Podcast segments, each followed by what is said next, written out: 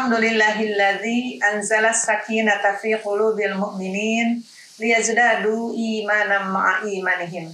Ashhadu an la ilaha illallah wahdahu la syarikalah wa ashhadu anna Muhammadan abduhu wa rasuluh, amma ba'du.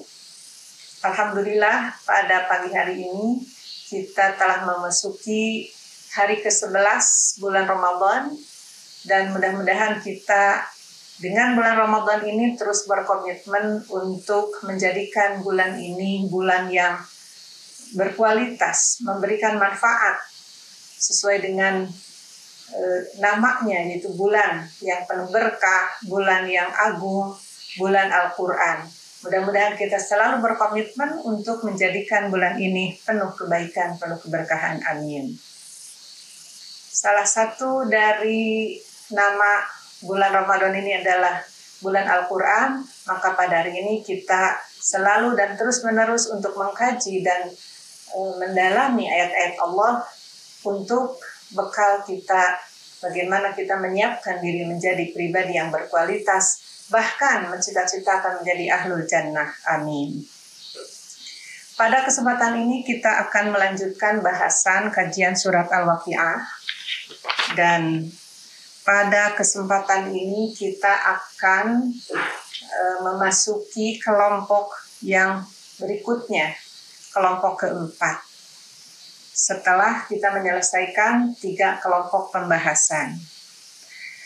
Adapun pada kelompok ini yang akan kita bahas adalah balasan untuk Ashabus Shimal.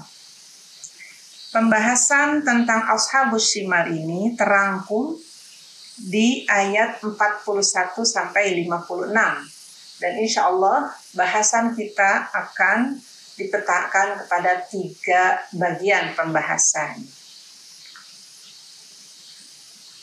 Untuk itu mari kita bahas bagian yang pertama, yaitu dari ayat 41 sampai 44. Kita bacakan ayatnya. A'udzu billahi minasy syaithanir rajim. Wa ashabus shimali ma ashabus shimal fi samumin wa hamim wa zillim min yahmum la baridin wa la karim. Terjemah untuk keempat ayat ini. Wa ashabus shimali ma ashabus shimali. Dan golongan kiri, alangkah sengsaranya golongan kiri.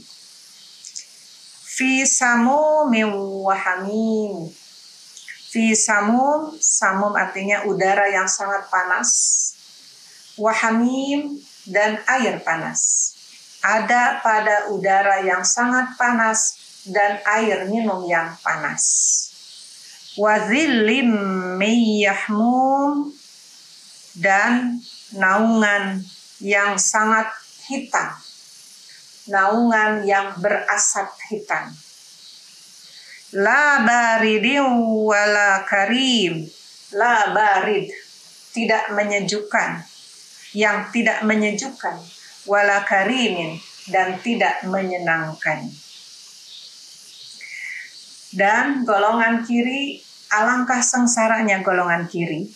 Mereka ditempatkan pada udara cuaca yang panas, kemudian diberi sajian air yang sangat panas, kemudian naungannya, naungan yang berasap hitam, yang tidak menyejukkan atau yang tidak sejuk, dan tidak menyenangkan.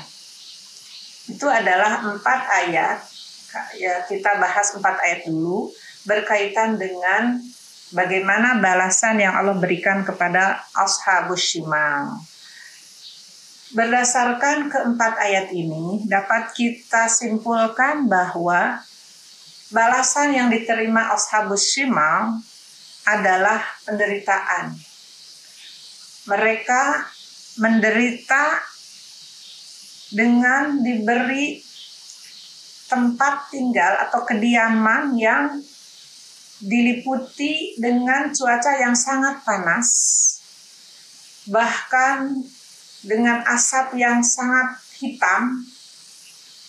Air yang tersedia hanya air yang panas, dan suasana itu sama sekali tidak membuat mereka sejuk, tidak sama sekali tidak membuat mereka nyaman, dan tidak menyenangkan. Demikian kesimpulan dari 4 ayat tentang bagaimana Allah memberikan balasan kepada Ashabus Shimah. Baiklah, kita kaji beberapa hal terkait dengan ayat-ayat tersebut.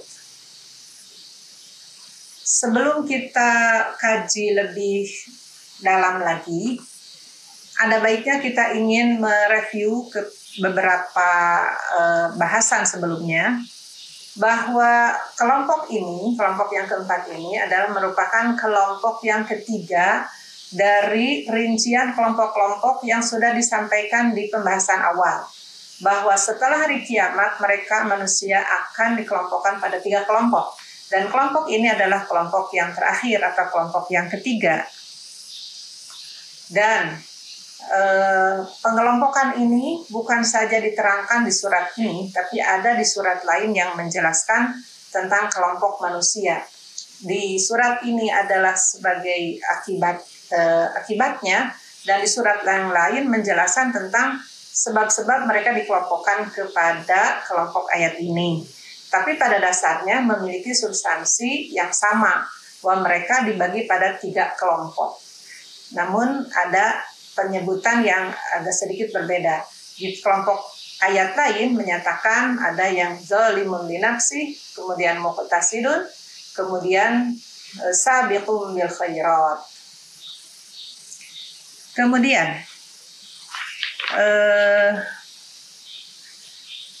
pada kelompok ini, menamakan kelompok yang ketiga berbeda dengan istilah yang dikemukakan di awal.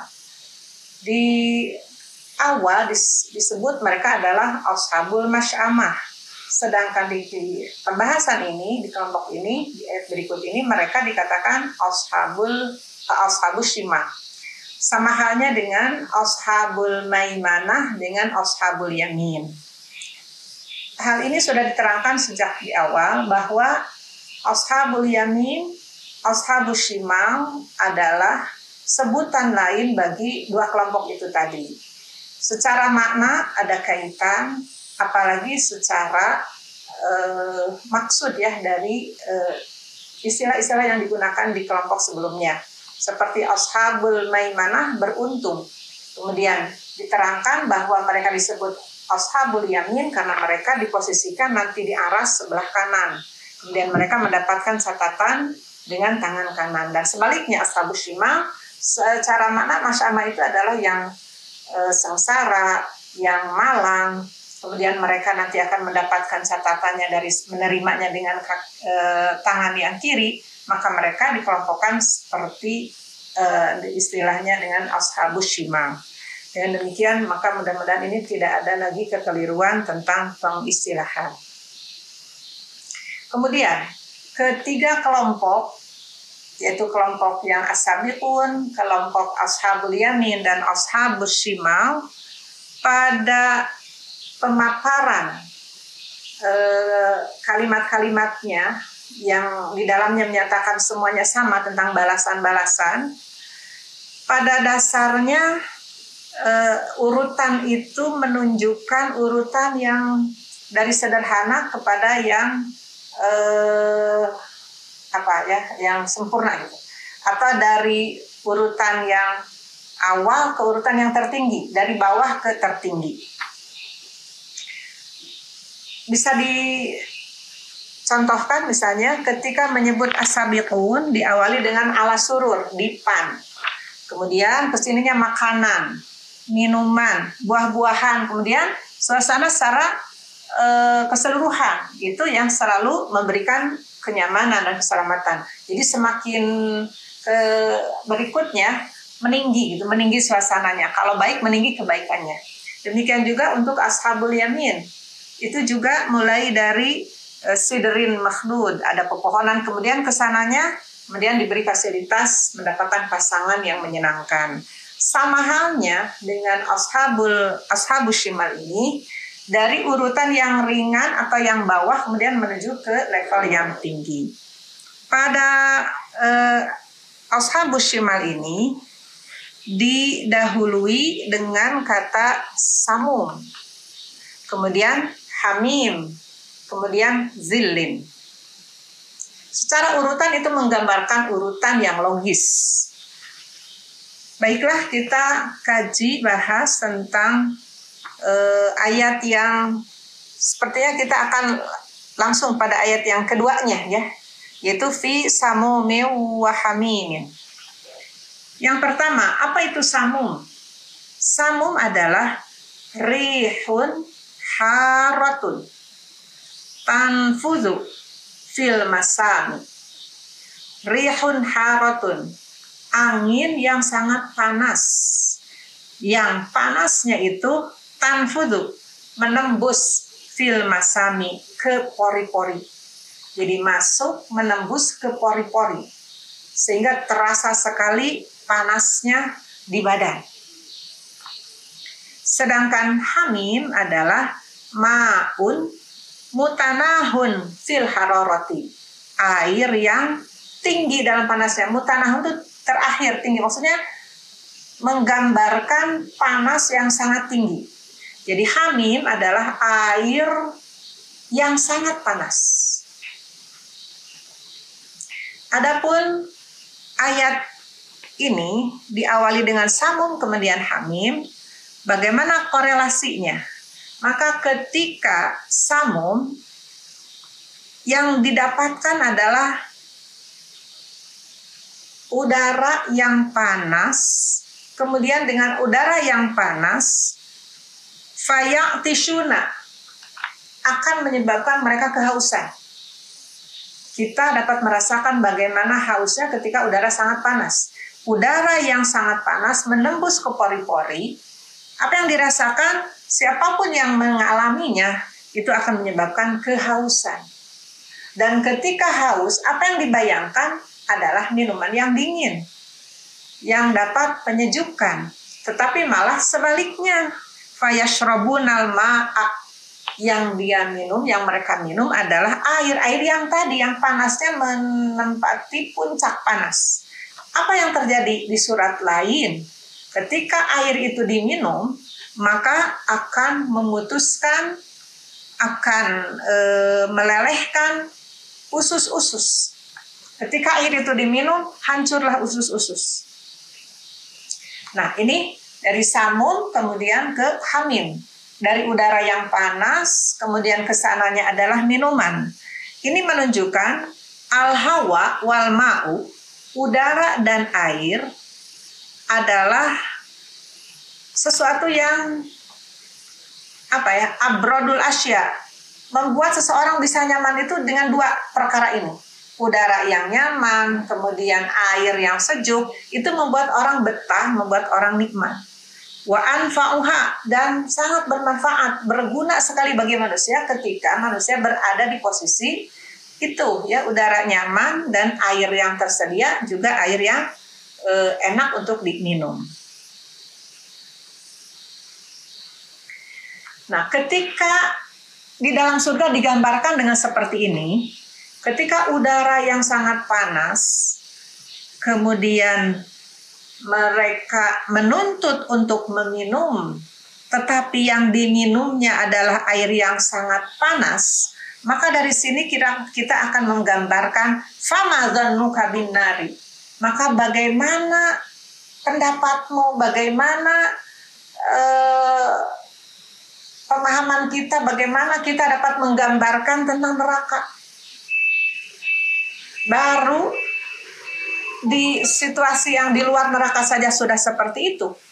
Panasnya menembus ke pori-pori, sangat panas. Yang diminum adalah air yang sangat panas, bisa melelehkan usus-usus. Bisa digambarkan bagaimana neraka nanti, yang apinya menyala-nyala, banyak diterangkan dalam beberapa ayat.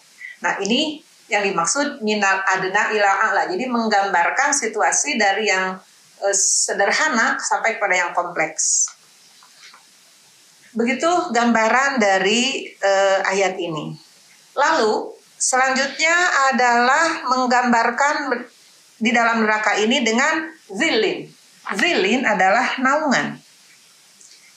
Di ayat yang kemarin, di kelompok ayat kemarin kita sudah membahas tentang zillun yang menggambarkan bagaimana sejuknya, ya. Tetapi di sini di ahli neraka ini masih menggunakan kata zilun.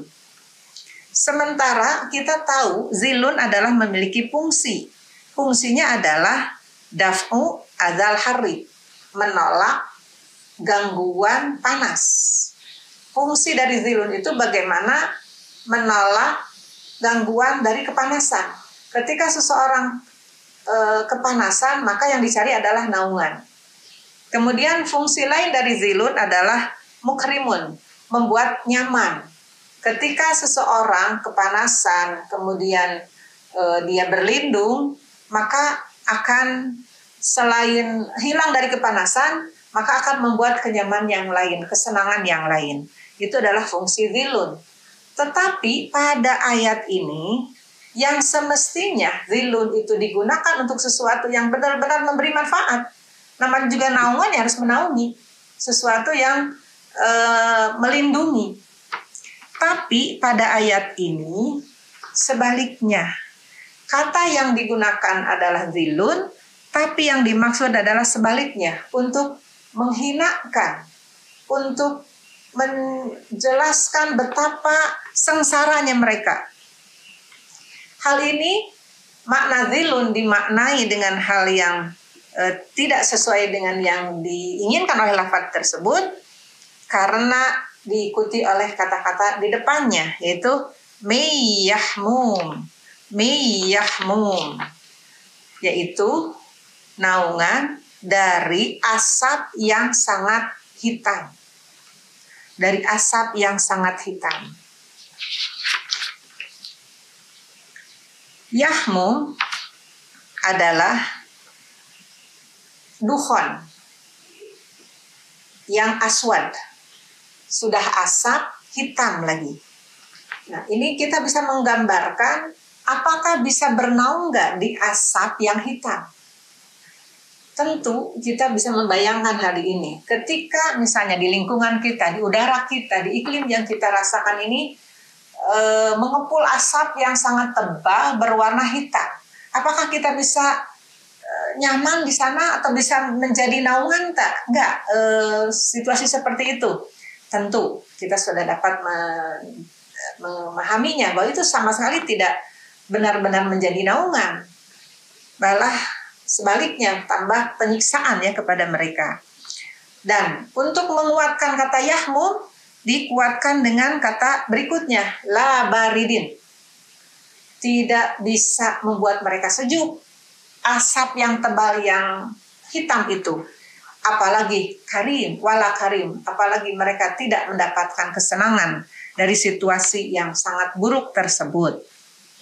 Yang semestinya, kalau naungan itu membuat barid atau membuat karim. Di sini tidak membuat barid, la baridin, tidak membuat sejuk, karena laisa hadza dzilu baridan. Naungan itu tidak membuat sejuk. Bahkan orang yang berlindung di dalam naungannya tidak bisa menghindari dari kepanasan. Masih terus dalam suasana itu panas. Kemudian, kenapa tidak la karimin, tidak menyenangkan? Karena penglihatan, pemandangan yang ada ini laisa husnul manzari, tidak membuat pandangan kita indah. Apalagi kalau kita misalnya bernaung di dalamnya, sudah kita tidak merasakan sejuk, kemudian tidak indah dipandang asap yang tebal yang berwarna hitam tersebut. Tetapi mengapa Allah menggunakan kata zilun di sini? Para ahli bahasa menjelaskan makna zilun di sana adalah pada dasarnya Allah kan ingin merendahkan tempat ini. Allah ingin merendahkan neraka yang Allah sediakan untuk mereka para ashabus syimal ini. Tapi Allah menggunakan bahasa yang bagus untuk suasana yang buruk. Maka dalam ilmu balaghah disebut ta'kidud dzam bima yushbihu madhi. Ta'kidud dzami bima yushbihu madhi. Menguatkan satu celaan dengan menggunakan kata-kata yang menyerupai pujian. Semestinya tidak harus dengan kata-kata dilun, karena dilun adalah untuk yang tadi, yang daf'u adalah hari, yang bisa menolak dari sengatan panas, atau yang bisa menyejukkan, menenangkan, menyenangkan. Malah ini digunakan tidak untuk hal yang menyenangkan. Tidak lain adalah ini dalam litafdiya atau litahqir, menghinakannya Allah, menjelekannya Allah kepada kelompok ini. Artinya ayat ini menginformasikan pada kita, jangan sekali-kali masuk di kelompok ini, jangan sekali-kali ingin mencoba atau ingin menjadi penghuni tempat ini. Oleh karenanya Allah menginginkan supaya ada perhatian yang kuat, ada perhatian yang sangat dari kita yang mendengarkannya. Jadi seperti dipuji, padahal itu adalah sedang mencela. Sama halnya seperti di pembahasan yang sebelumnya, itu ada yang model seperti ini, gaya bahasa seperti itu. Ini terjadi di kelompok As-Sabiqun. Pada kelompok As-Sabiqun ada bernada memberi atau pujian, tapi dengan nada-nada seperti mencela. La yasma'una fiha lagwa wala ta'thima illa qilan salaman salama. Mereka tidak mendengar kata yang sia-sia, tidak mendengarkan hal-hal yang berpotensi dosa, kecuali keselamatan dan keselamatan. Nah, itu juga termasuk bagian dari gaya bahasa seperti itu. Artinya untuk menangkal sama sekali tidak ada jeleknya, semua adalah baik. Sebaliknya dalam ashabus syimal ini untuk menangkal tidak ada baiknya di neraka itu. Walaupun Allah mengungkapkan dengan kata-kata zilun, tapi kesananya adalah kalimat-kalimat yang mematahkan bahwa itu bertentangan dengan makna zilun.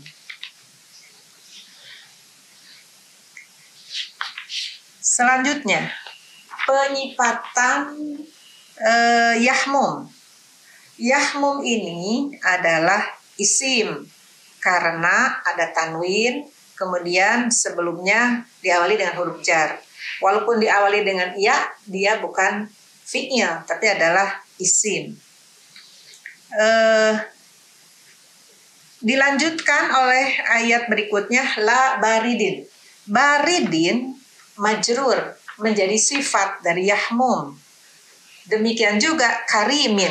Karimin juga adalah majrur dan menjadi sifat dari yahmum.